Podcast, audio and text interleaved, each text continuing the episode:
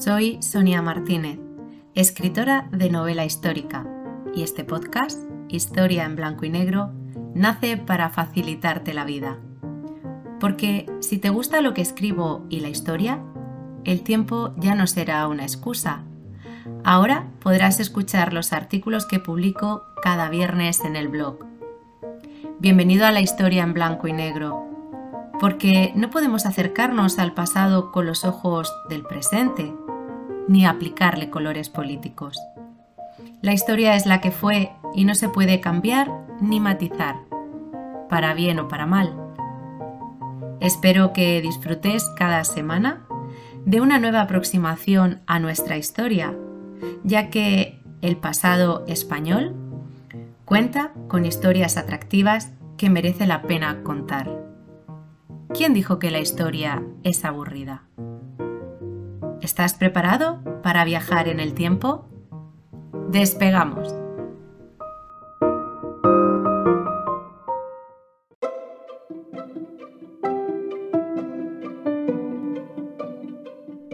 Capítulo 10. La quinta del biberón.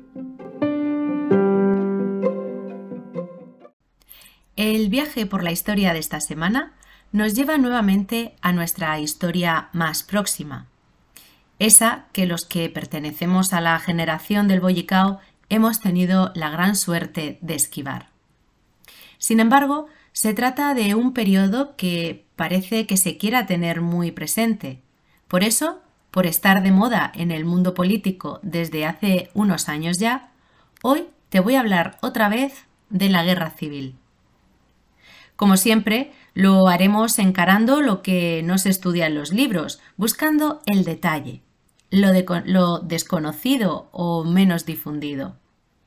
Por eso hoy hablamos de la quinta del biberón. Que la guerra civil fue dura y uno de los periodos más negros de nuestra historia, lo sabemos todos. Del mismo modo que lucharon hasta la muerte hermanos, compatriotas, español contra español. Quienes me seguís habitualmente conocéis bien tanto mi estilo como el objetivo del programa. Por eso no te voy a contar, y lo sabes, las causas y las consecuencias, o quiénes fueron los buenos y los malos, ya que no los hay. Todos perdieron. De lo que hoy te quiero hablar, sin embargo, es de un grupo algo olvidado, la Quinta del Biberón. Este fue el nombre que se dio a las levas del final de la guerra en los años 38 y 39, en todo el territorio que aún controlaba la España republicana. Recuerda que leva es ese reclutamiento obligatorio. Llamaron a filas a 30.000 jóvenes en principio era para realizar tareas auxiliares, pero la misión de la Quinta del Biberón era pillar por sorpresa a los, golpistas cruzando el Ebro en barcazas. Es decir, los niños participaron de forma activa en la ofensiva republicana de la batalla del Ebro. Los mandaron al infierno. Sin experiencia, ni militar ni en la vida, ninguno llegaba a los 18 años, eh, los enviaban a luchar sin armas ni organización, un poco a la desesperada. Estaban obligados a enfrentarse a un enemigo bien organizado, provisto de un gran armamento y además con el apoyo alemán. Entre estos combatientes destaca, por ejemplo, Jesús Blasco Monterde, el historietista español que es considerado uno de los grandes del tebeo clásico español, fundamentalmente por su vertiente realista. El nombre que de, este, de, este, grupo, de esta quinta, parece ser que se lo puso la, ministra anarquista Federica Monseni, cuando dijo al referirse a esta leva, 16 años, si pudieran estar tomando el biberón. Pese a que esto no fue una excepción, que es algo que sucedió también en otras guerras, uno de los últimos supervivientes de, esta quinta, Manuel Gallego Nicasio, dijo Belchite fue una vergüenza, un horror, una masacre, matándonos entre hermanos. No creo que Stalingrado fuera más sangrienta que Belchite.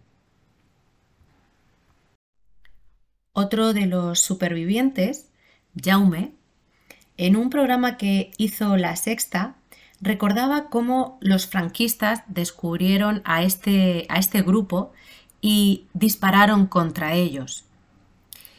Tenían que saltar al río detrás de la infantería, pero como había tantos heridos y muertos, se vieron obligados a hacer de camilleros.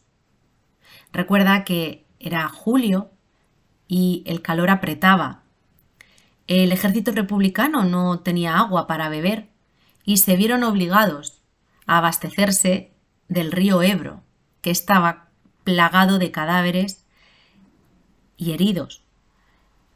Sangre, infección, podredumbre.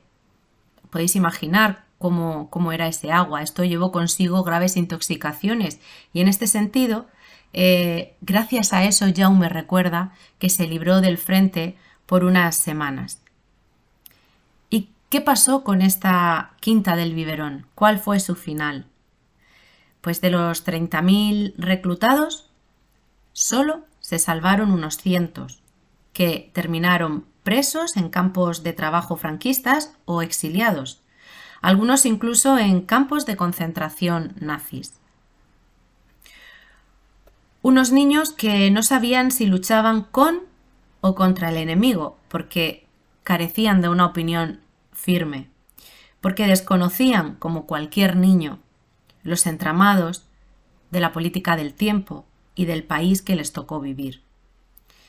En definitiva, una lucha y unas pérdidas que indudablemente resultaron inútiles. Hasta aquí esta parte cruda de la historia de la Quinta del Biberón. Este viaje duro por el tiempo que a veces es mejor no remover para evitar resucitar la pena o el dolor que infligieron todos y cada uno de los responsables de una guerra que, como todas, no sirvió para nada.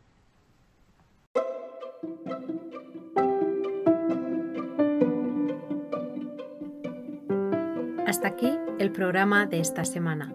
Gracias por acompañarme al otro lado y recuerda compartir si te ha gustado. De esta manera me ayudarás con la continuidad de este podcast. Te espero en el próximo paseo por la historia.